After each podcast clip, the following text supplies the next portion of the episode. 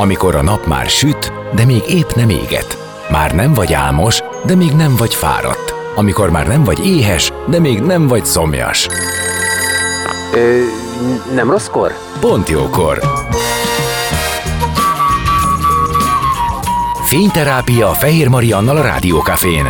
Benne a nap embere, kitekintés a világra és búvárkodás a lélekben. Minden hétköznap délelőtt 10-től délig. Pont jókor!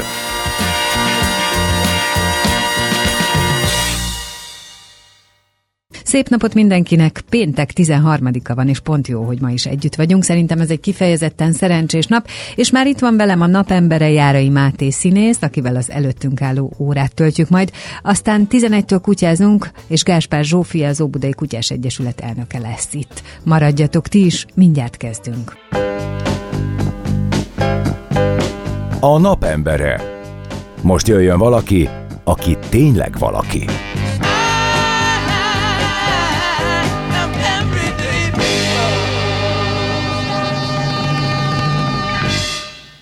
És igen, pont jókor van itt velem Járai Máté, aki a mai nap embere, és akit köszöntök, szia! Szia, Maria! Nagyon örülök, hogy itt vagy. Most rólad lesz szó folyamatosan. Ja. Bár az elmúlt években azt hiszem, hogy ezt te éled, sokkal inkább, mint előtte valaha. Abszolút, de pont hozzád jövet azon gondolkodtam, hogy te elsők között voltál olyan rádiós egyébként, aki úgy beszélgettél velem, hogy gyakorlatilag a kutya se tudta, hogy ki vagyok. Színházi munkákból lehetett tudni, vagy talán akkor már a sorozaton is túl voltunk, de ilyenkor mindig így meg, megmelegszik a szívem, amikor azt érzem, hogy, hogy azok az emberek, akik már akkor bíztak bennem, azok még most most is, mert hogy akkor az nem csalódás, vagy hogy még mindig úgy érzed, vagy úgy érzik azok, akik mai napig szívesen foglalkoztatnak, vagy hívnak el egy műsorba, hogy van még mit mesélnem, és ennek mindig nagyon örülök. Igen, ez így van. A kérdés az, hogy te nem untad-e meg, hogy hívnak ide-oda, és menned kell egy csomó helyre szerepelni? Megmondom őszintén, hogy inkább témák vannak, amiket rá kell jönnöm, hogy velem kapcsolatban ugye rögtön vannak e, e, dolgok, amikre azt mondják az emberek, hogy ja, ez az, aki, meg az, ami, meg ott láttuk, meg ott hallottuk, meg jaj, akinek a házassága ilyen, meg olyan. És rájöttem, hogy az érzékenyítés az egy nagyon nehéz feladat, különösen most, különösen talán itt nálunk Magyarországon, mert van az embereknek egy inger küszöbe, amit nem érdemes átlépni, de nem azért nem érdemes átlépni, mert te esetleg úgy gondolod, hogy ezt lehetne szélesíteni, hanem azért nem érdemes, mert egy bizonyos ö, szinten túl nem tudják beemelni az újdonságokat, tehát rögtön, rögtön valami rossznak érzik, rossznak gondolják. Úgyhogy én ö, elhatároztam, hogy bizonyos dolgokról már igyekszem nem úgy beszélni olyan nyíltsággal. És hát azért lássuk be, nekem is meg kellett tanulnom, hogy milyen az a médiában benne lenni, hogy milyen az, amikor rád nagyon sok ember lesz hirtelen kíváncsi, és én, aki egy eléggé ö, ilyen kitárulkozó típus vagyok, mert egyszerűen nekem ez gyógyít, hogy én, hogy én őszintén beszélek saját magamról, és magamról sokkal előbb beszélek, beszélek őszintén, mint bárki másról egyébként. Tehát, hogy én engem sose bántott az, amilyen én vagyok, hanem igyekeztem ezzel együtt magamat elfogadni. És másokkal meg úgy próbálom megszerettetni magam, amilyen vagyok, tehát nem próbáltam soha jobb képet festeni magamról, mint amilyen vagyok. És egyébként zavar, hogyha nem sikerül ez a másokkal való önmagad elfogadtatása, megszerettetése? Egyre kevésbé, bár hozzáteszem, hogy az nagyon nehéz, amikor egy ügyért állok ki. Legyen ez bármilyen másság, akkor az nekem mindig nagyon nehéz, hogy még mindig azt érzem, hogy falakba ütközöm. Tehát nem igazából én vagyok a személyes érintett, hanem az ügy a személyes érintett, és az nagyon sokszor van, hogy, hogy azt érzem, hogy, hogy totál, totál falak. Tehát, hogy nem elég nyitottak és elfogadóak az emberek még mindig. És én hiszem azt, hogy nem is lenne téma az, amilyen én vagyok, vagy ahogy mi élünk, vagy ahogy én élek, vagy ahogy én a világról gondolkodom, ha egy olyan világban tudnánk mi is élni, ahol ez nem számítana, nem ez lenne a fontos, hanem a produktum. Hát ez világos, de nem feltétlenül így élünk. A másik fele pedig az, hogy tudod, az mindig érdekes, amikor valaki kiteszi az asztalra azt, ami van, és nem feltétlenül neki és szemtől szembe tudjuk elmondani, hogy mit gondolunk. És ugye a közösségi média, meg egyébként az ott való véleménynyilvánítás tökéletesen ad erre lehetőséget. Hát abszolút, és nyilván, nyilván ö, sok szempontból érdekes vagyok, vagy voltam a médiának még mindig, mert én minden újságírónak is azt szoktam mondani, hogy vigyázz, hogy mit kérdezem, mert válaszolok rá. Tehát, hogy ebből már volt problémám is. Ugye másfél hónapig nem volt állásom a tévében emiatt, mert hogy én túl-túl sokat pofáztam. És be kellett látnom, hogy bizonyos szerződések kötnek, és bizonyos dolgokat azokra oda kell figyelnem, hogyha én meg akarok maradni, bármennyire is a köztudatban, mert nagyon hamar elhasználódom. Tehát nagyon hamar túl sok mindent elmondok, és akkor már mi, mitől lesz ez érdekes. De én hiszem, hogy aki megszeret, az ezzel együtt fog, aki meg nem, az meg enélkül sem szeretne. Tehát, hogy teljesen mindegy. Kezdjük inkább a gyerekkorodnál. Egyszer egy interjúban te azt mondtad, hogy már akkor azt érezted, hogy neked fel kell hívni magadra a figyelmet illetve hivatkoztál arra, hogy olyan volt a családi háttér, hogy nem feltétlenül kaptad meg azt a figyelmet és azt a szeretetet, amit te igényeltél?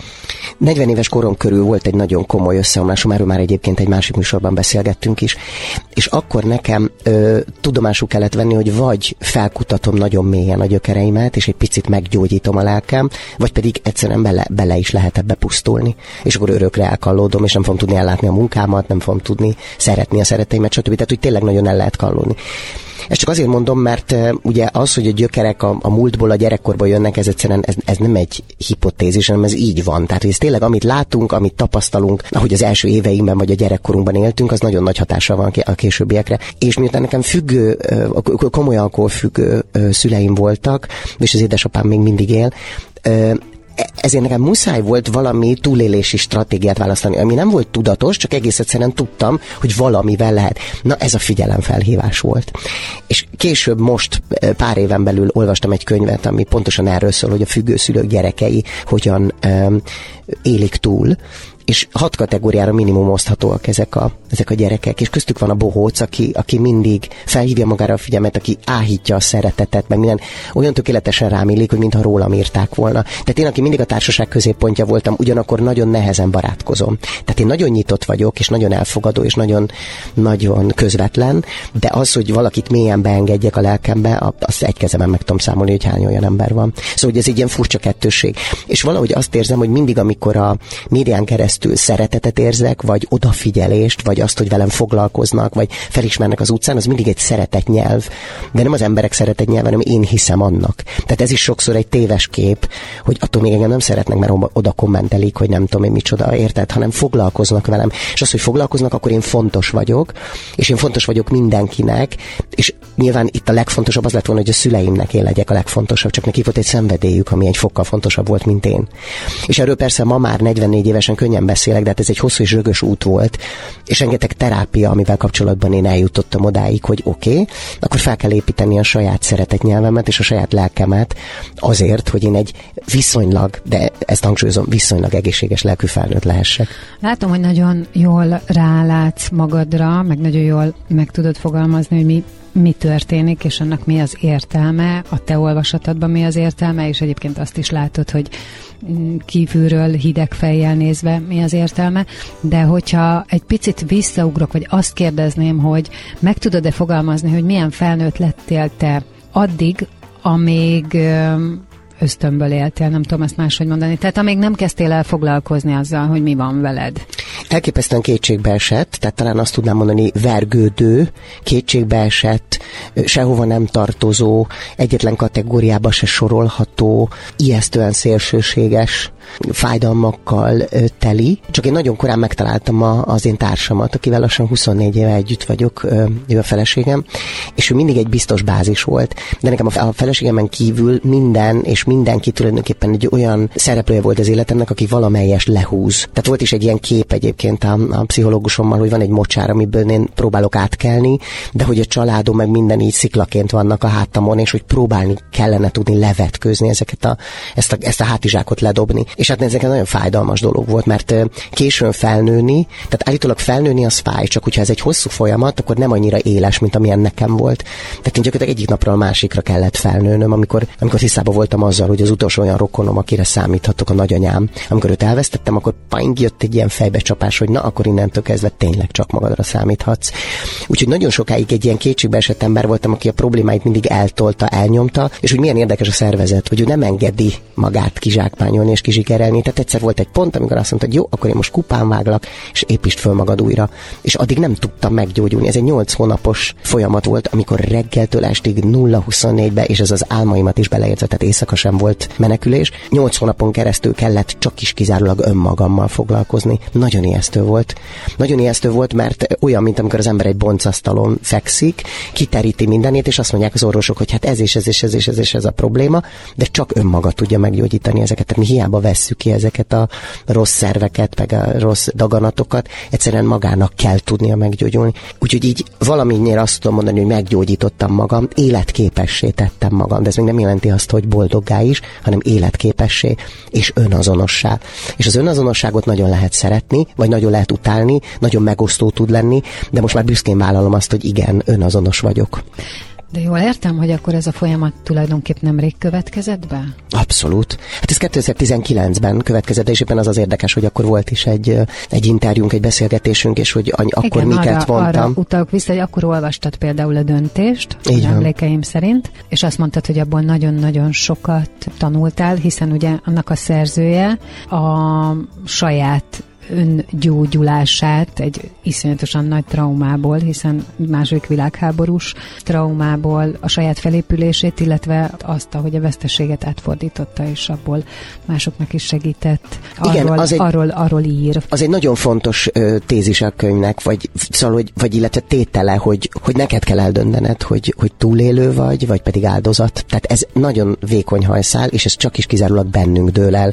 És akkor én ezt a könyvet elolvasva azt mondtam, hogy na jó, akkor én viszont túlélő leszek, nem pedig áldozat. Tehát, hogy lehet egy életen át keseregni, hogy nekem ittak a szüleim, de az, hogy én milyen felnőtt lettem, azért az már a, az saját magamon is múlik, nem csak azon, hogy honnan jöttünk. Hát a gyökereket iszonyatosan nehéz, és nem is kell tőlük megszabadulni, hanem meg kell tanulni velük együtt élni. Igen, elfogadni, megérteni, tudomásul venni. Nekem egyszer ezt mondta egy terapeuta, hogy ez nagyon elég sok esetben, hogy egyszerűen csak tudomásul veszed, hogy ez történt, hiszen vannak megváltoztathatatlan dolgok, és ugye, ami fontos, hogy a saját reakciódat, a saját hozzáállásodat, azt feltétlenül változtathatod, és azzal tudsz magadon segíteni. De akkor te majdnem 40 éves voltál, amikor van, ez bekövetkezett, viszont akkor már vagy 20 éve éltél házasságba, és azt mondtad, hogy a te feleséged, az a te párod és ö, társad és segítőd, illetve hát ez mai napig is azt hiszem, hogy ti így fogalmazzátok meg a köztetek lévő viszonyt. Ő mindig és maradéktalanul elfogadott téged? egyre nagyobb terhet róttam rá, szóval ez egyre nagyobb teher volt, és valószínűleg ezért is jött ki ez a 19-es összeomlásom, mert egyszerűen nem tolhatsz rá mindent egy másik emberre. Szóval nem, nem, nem tehetőd felelőssé minden veled történt dologért, hogy te gyógyíts meg, gyere ide, fogd a kezem, itas meg, etes meg, szóval ez nem így megy.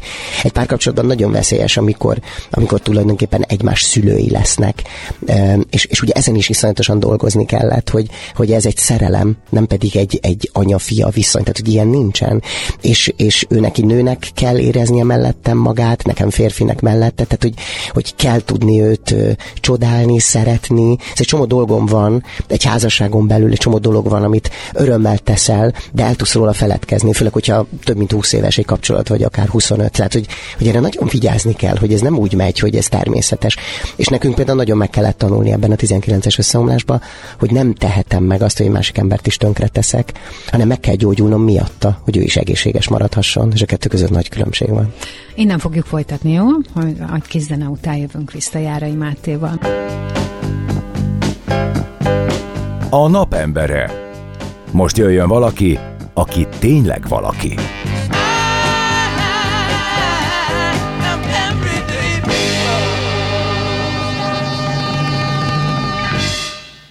És a napembere továbbra is Járai Máté színész, és beszélgettünk a kezdetekről, um, ugye azt te elmondtad, és már több helyen is felvállaltad, hogy egy nehéz családi körülmények között érkeztél, függő szülők gyermeke vagy voltál, és egy ponton túl te rájöttél arra, hogy az ebből hozott hátrányokat, meg viselkedés, meg önmagaddal való elfogadás nehézségeit, azt csak te tudod megváltoztatni. És azt is gondolom, hogy nyilván a színészet az ebben nagyon sokat segített, és nagyon sokáig játszottál Győrben. Aztán utána volt a 200 első randi, amiben ö, úgy megismerhetett az ország, de én pont a korábbi beszélgetéseinkből tudom, hogy te vágytál egyfajta ö, olyan országos ismertségre, hogy ismerjenek téged, Járai Mátét. És hát ugye ez megtörtént, hiszen néhány évvel ezelőtt bementettek egy realitybe a pároda, és hát annak nagyon nagy vízhangja volt. És ha emlékszel, akkor is beszélgettünk arról, hogy ez most egy nagy kérdés, hogy tudod ezt úgy csinálni, hogy te uralod. Tehát azt, hogy mi, mi jön le belőled, hogy mit ismernek meg belőled, és aztán te ezzel hogyan sáfárkodsz, ez a te kezedben van-e, vagy valaki máséba. Hát most már eltelt annyi idő, hogy erről beszélhetünk. Te mit gondolsz? Egyfelől azt hittem, hogy az én kezemben van, és aztán rájöttem, hogy na azért ez nem teljesen van így. Viszont szerintem egy bizonyos kor fölött, vagy egy bizonyos IQ szint fölött akarom hinni, azért átlátható, hogy hogy működik ez a gépezet, szóval nem annyira nagyon bonyolult. Ameddig te egy kelendő áru vagy, addig használni fognak. Amikor te egy lejárt lemez leszel, vagy szerintük lejárt lemez, akkor kevésbé. Ha erre igyekszel felkészülni, akkor sokkal kevesebb csalódás ér ezen belül. Én viszonylag nagyon hamar ennél a csatornánál műsorvezető vezetői lehetőséget kaptam, amire én szintén nagyon vágytam. És ne felejtsük el, hogy amikor én színész akartam lenni nulla éves korom óta, akkor a színészek voltak a sztárok. A színészek voltak azok, akikkel foglalkoztak az újságírók, akik rádióinterjúkat adtak, stb. Azért ma már, és nem panaszkodom, de ma már nem így van. Tehát ma már a híres ember a híres ember. Tehát, hogy az mindegy, hogy mitől híres, csak ő híres. És um, épp a beszélgetés előtt ugye előbb érkeztem, és akkor mi is egy kicsit így privátba beszélgetünk, és akkor mondtam neked azt, amit most megismétlem, mert úgy érzem, hogy nagyon-nagyon fontos, hogy, hogy lehetsz te ismert ember, de hogy népszerű vagy-e, az egyetlen nem biztos, hogy egyenes arányban van ezzel. Tehát az, hogy, az, hogy most nagyon-nagyon sokan ismernek. És például az nagyon jól esett, hogy amikor jöttem a beszélgetésre, akkor egy ilyen 30 fős gyerekekből álló csapat ment el mellettem az utcán, és abból 25-en utána művöltöttek, hogy szia Járai Máté, szia, szia, pedig mit tudom, ilyen ötödikesek lehettek. Tehát, hogy az a jó, hogy most már tényleg az van, hogy nem nagyon tudok olyan helyre menni, ahol ne tudnák, hogy ki vagyok, de ennek ellenére ettől én még nem lettem országosan szeretve. Tehát, hogy én nem lettem egy megbecsült ember, hanem én lettem egy ismert ember, amivel aztán tényleg, amit te mondasz, vagy kezdesz valamit, vagy nem. Én nagyon ki tudtam használni azt, hogy szinte az összes műsort elvállaltam, amiben hívtak, ami egyfelől nekem egy ilyen komfortzónán való kilépés volt, egy próba arra, hogy én hogy működöm egy ilyenbe, és aztán hát ezt meg kellett tapasztalnom, hogy valóban, amit a színházban nem tapasztaltam, én ott nem voltam megosztó. Engem általában színészként szeretni szoktak. Nyilván van, aki nem szeret, de általában az az általánosság, hogyha játszom valamiben, akkor megtapsolnak, szeretnek és megvárnak az előadás után. És most nagyon sok olyan hang volt, hogy miért kellett uh, ennek a remek színésznek ezt ennyire ilyen betegesen vágyni ezt. Hát erre a gyerekkorom a válaszom, hogy egész egyszerűen nekem az a szeretet nyelv, hogyha minél többen ismernek. És színészként is hiszem, hogy ez oda-vissza működik. Rengetegen jönnek el azért színházba, hogy engem a tévéből ismernek bár, de meg akarnak nézni, hogy milyen vagyok a deszkákon. Tehát ez tud vissza is hatni, és tudom, hogy ezt most a színházak is kihasználják, ami nekem is jó. Tehát műsort vezetek, ez nekem is jó. Elhívnak műsorokba, ez nekem is jó. Mi mi nem jó az, hogy például a sajtót nagyon nehezen tudom visszafogni. Tehát, hogyha egy hír felröppen, akár igaz, akár nem, akkor abból bizony. Szétspriccel is tudjuk, hogy az internet korában már nincs olyan, hogy egy, egy minden cikket egy színész átnéz, hogy a kimondott szavaim ugyanabban a sorrendben lesznek-e. Szóval ez egyáltalán nem biztos. Úgyhogy Hát ezzel nagyon meg, megszenvedtem, és sosem vannak ilyen tiltott telefonszámok a, a telefonomban, hogy, hogy ki az, akit nem veszek fel, például újságíró, mert egyszerűen nagyon megbántott, mert én őszintén elmondtam neki valamit, utána kértem egy módosítást vagy bármit, és ő azt nem tette meg, és úgy hozta le.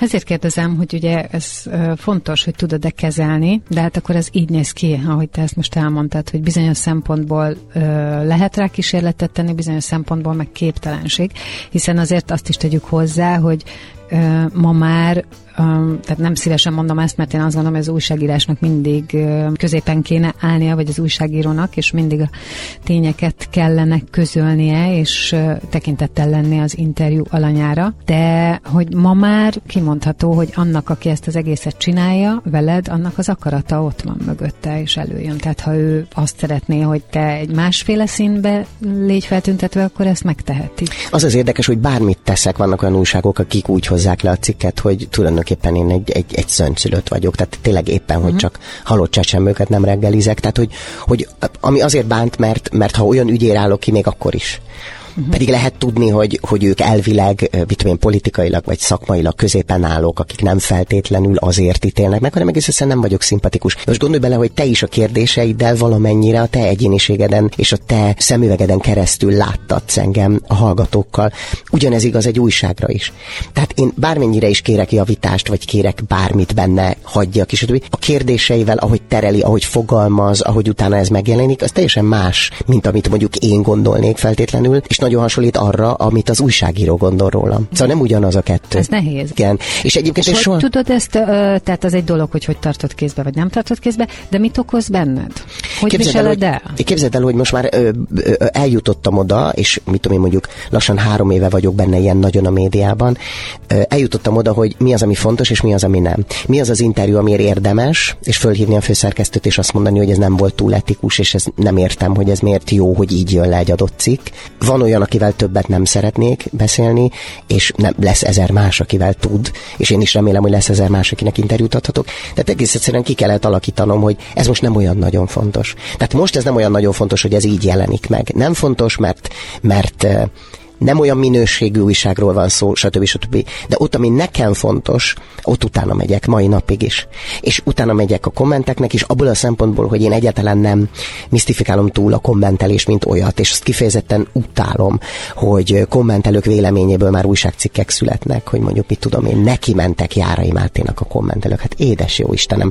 És akkor arról miért nincs cikk, hogy ugyanakkor meg mit tudom én hányan imádattal írtak a, a mit tudom én egy előadás után, érted? Szóval itt is egy picit az van, hogy az, hogy a kommentelő, mint olyan, jó, oké, hát ez egy vélemény, de egy vélemény, vagy akár száz vélemény, de akkor sem, szóval hogy mondjam, ez nem egy kritika, hanem ez egy véleménynyilvánítás, és a kettő között oltári nagy különbség van. De figyelj, Máté, oké, okay, ezt most így értem, meg ugye el is magyaráztad most észszerűen, hogy hogy vezeted le magadba, de mit okoz benned, az nekem inkább arra irányul, hogy óhatatlanul is, de ha ferdítenek, rosszat mondanak, bármi ilyesmi történik, az az, ember, az, az emberen ül. Tehát te meg, megtanultál nem foglalkozni vele? Miután 40 fölött jött nekem tulajdonképpen az országos ismerettség, ezért én már addigra olyan sok mindent tapasztaltam. És arra is eljöttem, hogy a bölcsesség az lehet tanult, meg lehet szerzett is, és a kettő szintén nem ugyanaz. Tehát akkor valakire azt mondjuk, hogy milyen bölcs, akkor általában azt mondjuk, hogy milyen tanult, milyen művelt, milyen sokat tapasztalt idős valaki, aki.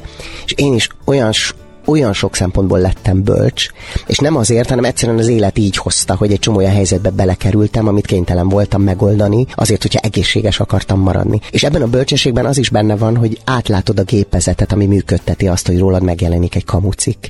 Látod azt, hogy hogyan működik a gépezet, amikor egy műsort úgy vágnak egy picit össze, hogy te így gyereki belőle, vagy úgy gyereki. Téged Istenné is tehetnek, és a pokol legmélyebb ördögének, függetlenül attól, hogy ugyanarról az emberről van szó. Tehát nagyon sok minden múlik a vágáson, nagyon sok minden múlik a tálaláson, a fotón, amit kitesznek az adott cikkhez. Ezt az embereknek nem kell érteni, ezt elég, hogyha én értem, és akkor el tudom fogadni, vagy nem tudom elfogadni, és kiszállok belőle.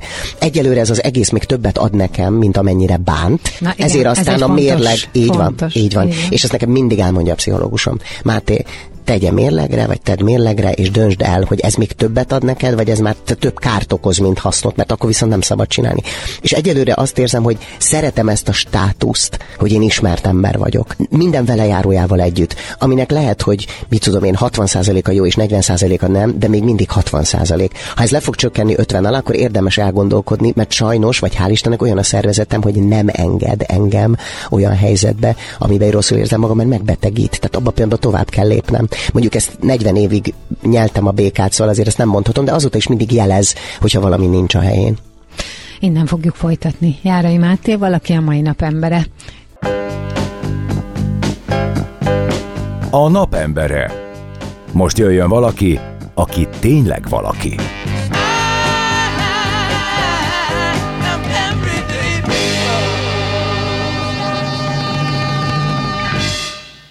És itt vagyunk megint, vendégem Járai Máté, ő a mai nap embere, színész, akivel beszélgettünk itt az országos ismertségről, hiszen az elmúlt években te ezt elég komolyan megtapasztaltad, és ha már beszéltünk arról, hogy színészként te bementél a pároddal egy realitybe, és aztán utána te is mondtad, hogy utána ettől a csatornától kaptál műsorvezetői állást, akkor azért arra is ki kell térni, hogy ezzel jött az életedbe egy új szakma bizonyos szempontból, amely szakmát nem laboratóriumi körülmények körülmények között tanulsz, tanultál, sajátítod el, hanem hát úgy premier plánban. Az volt a nagy szerencsém egyébként, hogy castingon sem voltam, hanem azt gondolták, hogy bedobnak a mélyvízbe, látva a műsorban való szereplésemet, hogy talán ez nekem megy. Én egy dologra mindenképpen feltétel nélkül büszke vagyok, az pedig a nyitottságom, és az az érdeklődés, ami valóban tud lenni egy másik ember iránt, függetlenül attól, hogy ő mivel foglalkozik. És korábban, amikor én sokszor vittem ilyen utitársakat magammal egy ilyen telekocsis rendszeren keresztül, akkor ott is megtapasztaltam azt, hogy tényleg bármilyen vadidegennel én úgy el tudtam beszélgetni ebben az egy órában, amíg leértünk mondjuk Győrbe vagy akárhova, hogy azt gondoltam, hogy ez nekem tényleg működik. Természetesen nagyon sok segítséget kaptam, és egyet rögtön az elején elmondtak, ők a szakmai tudásomat nem azt veszik meg, mert az nincs.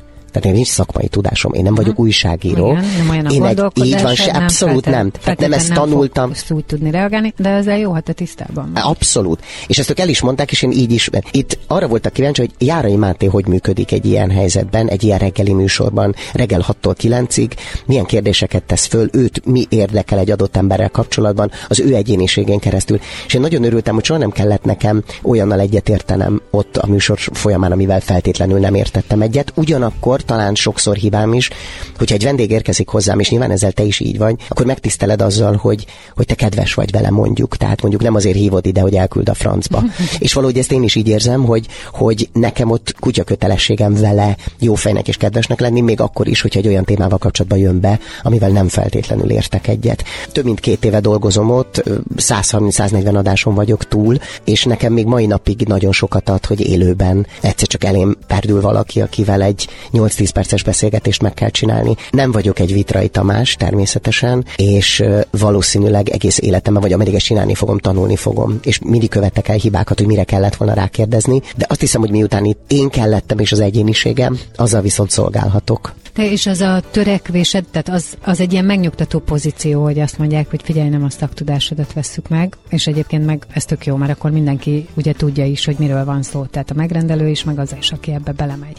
De ettől még neked lehet arra igényed, hogy, hogy te ezt minél kevesebb segítséggel csináld, minél többször tudj önmagadra támaszkodni, minél több helyzetben, ha váratlanság van, te akkor is ki tudja abból jönni.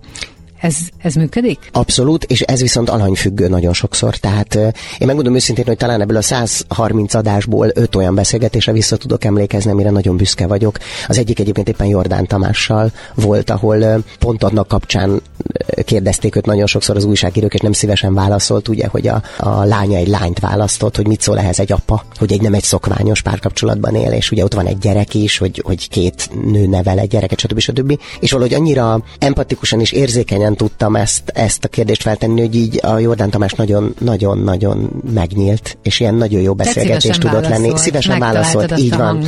Vagy meg tudom találni olyan színész kollégákkal sokszor a hangnemet, akin érzem, hogy idegen tőle ez a fajta kereskedelmi reggeli tévézés, ami ilyen nagyon harsány és jó hangulatú és vicces, és nem tudom én milyen tud lenni, ami azért egy picit talán elvárás is, hogy egy, egy reggeli műsor pörgős legyen, és felébredjünk, ne pedig elaludjunk előtte és bejönnek, és akkor az első két kérdésnél még éreztem egyfajta eltartást, és olyat, hogy hú, ez nem tudom, hogy ez nekem való egy reggel 6.30-kor arról beszélgetni, hogy nem tudom én micsoda, és aztán rájött, hogy hát a te koncertedet ö, reklámozzuk most éppen, tehát az, az fontos, hogy neked is pozitívan jöjjön ki ez a világ felé, vagy azok közé, akik ezt nézik, és majd jegyet vehetnek a nem tudom hova, ahol éppen koncerted lesz. És akkor láttam, hogy egyszer megnyíltak attól, hogy látták, hogy én tényleg őszintén azt akarom, hogy ez egy jó beszélgetés legyen, és hogy semmi rosszat nem akarok, tehát nem arról van szó, hogy én majd itt megszivatom, hanem éppen ellenkezőleg, hogy én is hogy szeretném érezni magam egy reggeli műsorban, ha vendég vagyok. És hogy érzed magad egyébként, mint műsorvezető, hogyan bírod ennek a kereteit? a felkelést, azt, hogy ott azért abban a három-négy órában nagyon nagy energiabefektetést kell tenni, nem mindegy, hogy eszel, hogy iszol, mikor alszol, milyen más elfoglaltságod van, és hát azért nem utolsó sorban neked az eredeti szakmádból kifolyólag sokszor este kell még teljesítened idegrendszerrel, testtel, lélek. Az mindig egy nehéz pont egyébként nyilván, hogy a színészet elvileg egy, egy késő esti szakma, tehát én olyan 7-től 10-ig vagyok a toppon, meg nem tudom, és ugye miután én Kecskeméten és Győrben játszom most, még mindig, ezért én uh, ugye még éjszaka hazajövök ezekből a vidéki nagyvárosokból, és ezért gyakran, mit tudom én, évfélkor, fél egy körül kapom a kezembe az adásmenetet, és akkor én azt még ugye egy órán keresztül legalább tanulmányozom, nézem, háttéranyagokat, nézek hozzá, vagy általában küldenek is. Tehát nyilván azért az a nehézség, hogy ilyenkor három-négy óránál többet nem alszom, amikor én bemegyek adást vezetni. Az nehéz, és ez uh, hosszú távon szerintem nem is fenntart. És ez nehéz, viszont uh, annyi műsorvezető van, hogy elég komoly rotáció tud lenni, tehát nincs az, Tehát hogy, hogy pihenőnapjaid, így van, abszolút vannak pihenőnapjaim, mindig előre le tudom adni, hogy melyek azok a napok, amikor semmiképpen ne hívjatok be mondjuk egy olyan főpróba hét. Mhm. Tehát, hogy nem az van, hogy én nekem minden hétfőn ott kell ülnöm, vagy minden szerdán, tehát ez elég rugalmas ebből a szempontból. És hát per pillanat most kilencen vezetjük egy 20 adásos reggeli műsor, tehát én azt hiszem, hogy bőven van úgy rotálás, hogy, hogy nem, kell, nem kell belepusztulni egyáltalán. És a partnereiddel hogy jössz ki? Ez nagyon érdekes, mert ez ugyanaz, mint a színházi partnereknél, hogy vannak, akikkel nagyon-nagyon jól működik a kémia, és szerintem ezt a főszerkesztő látja is, és, És és azt szerint oszd be. így van, arra törekszik, hogy ti együtt legyetek, mert nagyon jól működik. És van, akivel kevésbé, akkor viszont vele sokkal ritkábban vagyok, valószínűleg csak akkor, amikor esetleg úgy hozza a sors, hogy, hogy akkor úgy, úgy osztanak össze, hogy na jó, akkor rendben van, akkor, akkor ez- most muszáj egy picit, hogy együtt legyenek, de azért nem. Senkivel sincs nagy probléma, csak olyan van, hogy valakinek sokkal jobban értem azt, mit tudom én, egy szempillantásából, hogy mire gondol, van, pedig meg kell fejteni még azt is, hogyha, hogyha hosszan elmond valamit, hogy akkor mire is gondolja. Aha, szóval erről van szó. De utána elég ö, laza tud lenni a műsor struktúrája, ezért nincs az, hogy, hogy ott ilyen feszülten ülünk smokingban, tudod, és, és hosszú felkonfok vannak, hanem sokkal inkább tényleg, és egyre inkább arra törekszik a reggeli, ami egyébként nekem nagyon szimpatikus, hogy, hogy a műsorvezetők is fontos szerepet kapjanak benne a véleményükkel együtt. A magánéletedről elég sokszor volt szó, meg hát ez elkerülhetetlen, hiszen ugye ketten voltatok ebben a műsorban, tehát elkerülhetetlen, hogy kettő tökről is alkossanak véleményt, kérdezzenek. Akkor ugye volt közös YouTube csatorna, amiben egy csomó mindent megosztottatok a, a nézőkkel, közönséggel. Én azt gondolom, hogy sok minden történt, ami miatt ö, akár szét is mehetett volna ez a kapcsolat, vagy lehet, keletkezhettek volna különböző rések a pajzson, de és nem tudom közben, hogy ez volt-e vagy nem, csak nekem volt egy ilyen érzésem, de ha ezt kérdezem, hogy te most hogy vagy, vagy ti hogy vagytok a saját magánéletetekben, akkor arra mit mondasz? Én azt mondom, hogy mindig is törekedtünk arra, hogy dolgozzunk ezen a kapcsolaton. Tehát én azt gondolom, hogy aki több mint 20 évig együtt van a párjával, és hát mi gyakorlatilag gyerekek voltunk, amikor összejöttünk. Hát ilyen 20 évesen, Igen, ugye? Igen, 20 évesen jöttünk össze, tehát gyakorlatilag rögtön a gimi után. Ezért aztán, szóval én mindig azt tudom neked mondani, hogy én nekem egy olyan biztos pont a kír az életemben, mint hogy van jobb meg bal karom. Mhm. Tehát az, hogy ő van, az egy, az egy teljesen egy alap. Az, hogy a nehézségeket hogyan éljük meg, és a magasságokat és a nehézségeket hogyan próbáljuk egy picit így összép hozni, ezzel van, van dolog. Mert nagyon sokszor el tudunk menni más irányba, másra figyelni, nem egymásra összpontosítani, megszokni, hogy természetes, hogy a másik ott van. Ezen nagyon-nagyon-nagyon kell dolgozni. Arról nem beszélve, hogy az ember egyesek szerint 7 évente, de szerintem sokkal gyakrabban változik, másképp gondolkodik a világról. És eddig nekünk mindig nagyon sikerült együtt gondolkodni, és mindig minden problémánál soha nem az merült föl, hogy akkor itt ez a vége, hanem mindig az merült föl, hogy akkor hogyan lenne újra visszatalálni a másikhoz. Ezekben nagyon komoly energiákat fektetünk. Én azt tudom neked mondani, hogy néhány nappal ezelőtt elmentünk sétálni, és a Kira később jött le, mert még ott hagyott fönt valamit, és visszaszaladt. És én az utca túloldalán vártam, és hogy jött velem, akarva akaratlanul is így szét, szétszaladt a mosoly a számon. Tehát egyszer csak azt éreztem, hogy fülig ér a szám, hogy jön velem szembe egy nő, akit én 24 éven 0-24-be bámulok, és még mindig mosolycsal az arcomra, hogyha látom, hogy jön, és hogy felém tart. És azt hiszem, hogy ameddig ez az érzés van, és ameddig a szám szétfut attól, hogy én őt látom, addig szerintem nagy baj nincs. Hát biztosan nem, ezt meg tudom erősíteni, nekem is ez az érzésem. És hogyha azt kérdezem, hogy hogy vagy most az életedben, ugye ezzel az viszonylag új, tehát a kecskeméti kihívással, közben ezzel a régi új tévézéssel és a számtalan tennivalóval? A számtalan új lehetőséggel számtalan új probléma is jött. Tehát én azt gondolom, hogy nincs kevesebb problémám, csak más jellegűek. Tehát most, most mit tudom én, a, a, a kereskedelmi csatorna, ahol vagyok, ott, ott a sajtós kap elő engem, hogy ez nem így kellett volna. Régen mondjuk a színházba hívott föl engem az igazgató, hogy mondjuk mit és hogy kellett volna, és hogy nem így. Tehát, hogy igazából szélesedtek a lehetőségek, de ezzel együtt új problémák is bekerülnek. Tehát ezt senki ne higgye, hogy azért, mert én ismert ember lettem, ettől én most nekem egy ilyen rózsaszín felhő az életem, és én ugyanolyan problémákkal küzdök, mint előtte, csak egész egyszerűen a megoldás rájuk talán már egy picit bölcsebb, és kevésbé kétségbe esett, de ugyanúgy tudnak fájni bizonyos dolgok ebben a műsorban, vajon miért nem fértem bele, miért nem hívtak, miért nem voltam érdekes. Tehát, hogy még mindig vannak olyan dolgok, ahova esetleg érzem, hogy, hogy oda dementem volna, és de kár, hogy nem hívtak, de aztán megmagyarázták, hogy miért nem hívtak. Tehát, hogy most már producerekkel beszélgetek telefonon, akik fölhívnak, és azt mondják, hogy hát Mátékám, ez meg, ez meg, ez van, egész más gázsikról tárgyalok, mint eddig. Tehát, hogy, hogy minőségit ugrott az életem, és, és sokkal látványosabb, de azt hiszem, hogy mindannyian egy bizonyos adag boldogsággal születtünk, képzeld el. És hogy ez, ez a zsák, ez tud ürülni, meg tud megtelni, de a zsák mérete maga az egy idő múlva nem tud nagyobb lenni, tehát mint egy porszívó zsák. Tehát, hogy a boldogságunk az, az, tehát én nem lettem boldogabb ember, de más ember lettem. És az, hogy ez, ez jó vagy rossz, ezt mindenki döntse el magát, magában, vagy, vagy a környezetem. Én azt hiszem, hogy attól jó, hogy megkaptam valamit, amire nagyon régóta vágytam. Tehát azon már nem vádolhatom az életemet, hogy de hát nem sikerült, de hát nem sikerült, mert sikerült. Országosan ismernek kérdés, hogy ez a boldogsághoz vezető út-e mert az nem biztos, hogy ez a boldogsághoz vezető út, hogy attól, mert a, az általános iskolás gyerekek utánam kiabáltak, hogy járai már tettől nekem jobb napom lesz. De az biztos, hogy színészként például az nagyon-nagyon jó, tudod, hogy ha belépek a színpadra, akkor érzek egy ilyen más típusú teremmorajt, mint eddig. Mert nagyon sokan hm. azért jönnek, hogy lássák ezt a fickót, vagy azért, mert eddig nem bírták, és most színpadon is látni akarják, vagy azért, mert nagyon szerettek engem a médiából. És hát azt is tudomásul kell menni, hogy a tévének még mindig hatalmas hatalma van, szóval azt hinnénk, hogy nem, de, de, de. Tehát fölemelhet és és, el is taposhat, tehát hogy, hogy nagyon, nagyon kétpólusú ez. Meg aztán az is érdekes, hogy milyen egy társulatba úgy újonnan kerülni, hogy már, már van rólad egy, egy sztereotípia, vagy van rólad egy vélemény, és ugye nyilván én a Kecsméti társadalomban ismert emberként mentem, és egész másképp fogadtak, tehát sokkal többet kellett tennem azért, hogy megszeressenek, mintha egy olyan társadalomban mész, ahol te ismeretlenként kerülsz közéjük. Ezért teperni kellett egy kicsit. Hát nagyon komolyan teperni kellett, és aztán jöttek így kollégák, és azt mondták, hogy hát milyen pozitív csalódás vagy, mert ugye a tévében nem feltétlenül így gondoltuk, vagy a nyilatkozataid alapján nem voltál annyira szimpatikus, de hogy látva azt, hogy én tényleg, ha valami nem vagyok, akkor nem vagyok egy nehéz eset, így, így kollega munkaként, szóval tényleg általában megbízható vagyok, lehet velem jókat rögni, szóval hogy én nem, nem vagyok egy olyan nehéz eset, aki mondjuk hisztiznék, vagy bármi, soha, soha, soha. Nehéz eset azért vagyok, mert lett egy egy kivételezett helyzetem azzal, hogy én, hogy én tévéműsorokban is szerepelek, és ezért nagyon sokszor van az, hogy a színház tudja, hogy el kell engedni engem, vagy jó engem elengedni ezekbe a tévéműsorokba, mert az nézőket hozhat a színháznak is. Emiatt én sokkal több minden van más, nekem megengedve, más. mint másnak, ami valóban egy kivételezett helyzet, és el tudom képzelni, hogy ez akár irritáló is. De ez nem nekem szól, hanem a gépezetnek, aminek a része vagyok. Tehát ez soha nem személyes, hanem egész egyszerűen igen, a járait ezt el kell most engedni a próbáról egy órával hamarabb, amíg a többiek még ott maradnak, és még két órát fog fognak próbálni. Tehát ezt tudomásul kell venni. Hát nagyon szépen köszönöm, hogy itt voltál. Én Azt is nagyon. el, hogy azért ö, mostanában miben látható. Fú, most volt nem régiben a bemutatom, ez a Miniszter félrelép című uh-huh. előadás, ami hát ugye annó Kernel és Koltaival és Dobókatával nagyon nagy siker volt. Épp 25 éves egyébként a film nyilván ennek apropóján is több színház elővette.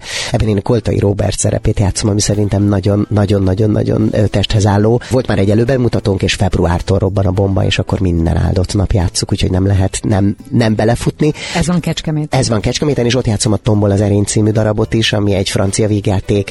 Nagyon helyes egy megcsalás története, és hogy hogyan lehet ebbe belebonyolódni, hogyha hazugságon kapjuk a másikat. Szerintem nagyon helyes, ezt Cseke Péter igazgató úr rendezte, és aztán van még három darabom továbbra is Győrben, ahova visszajárok tulajdonképpen vendégként.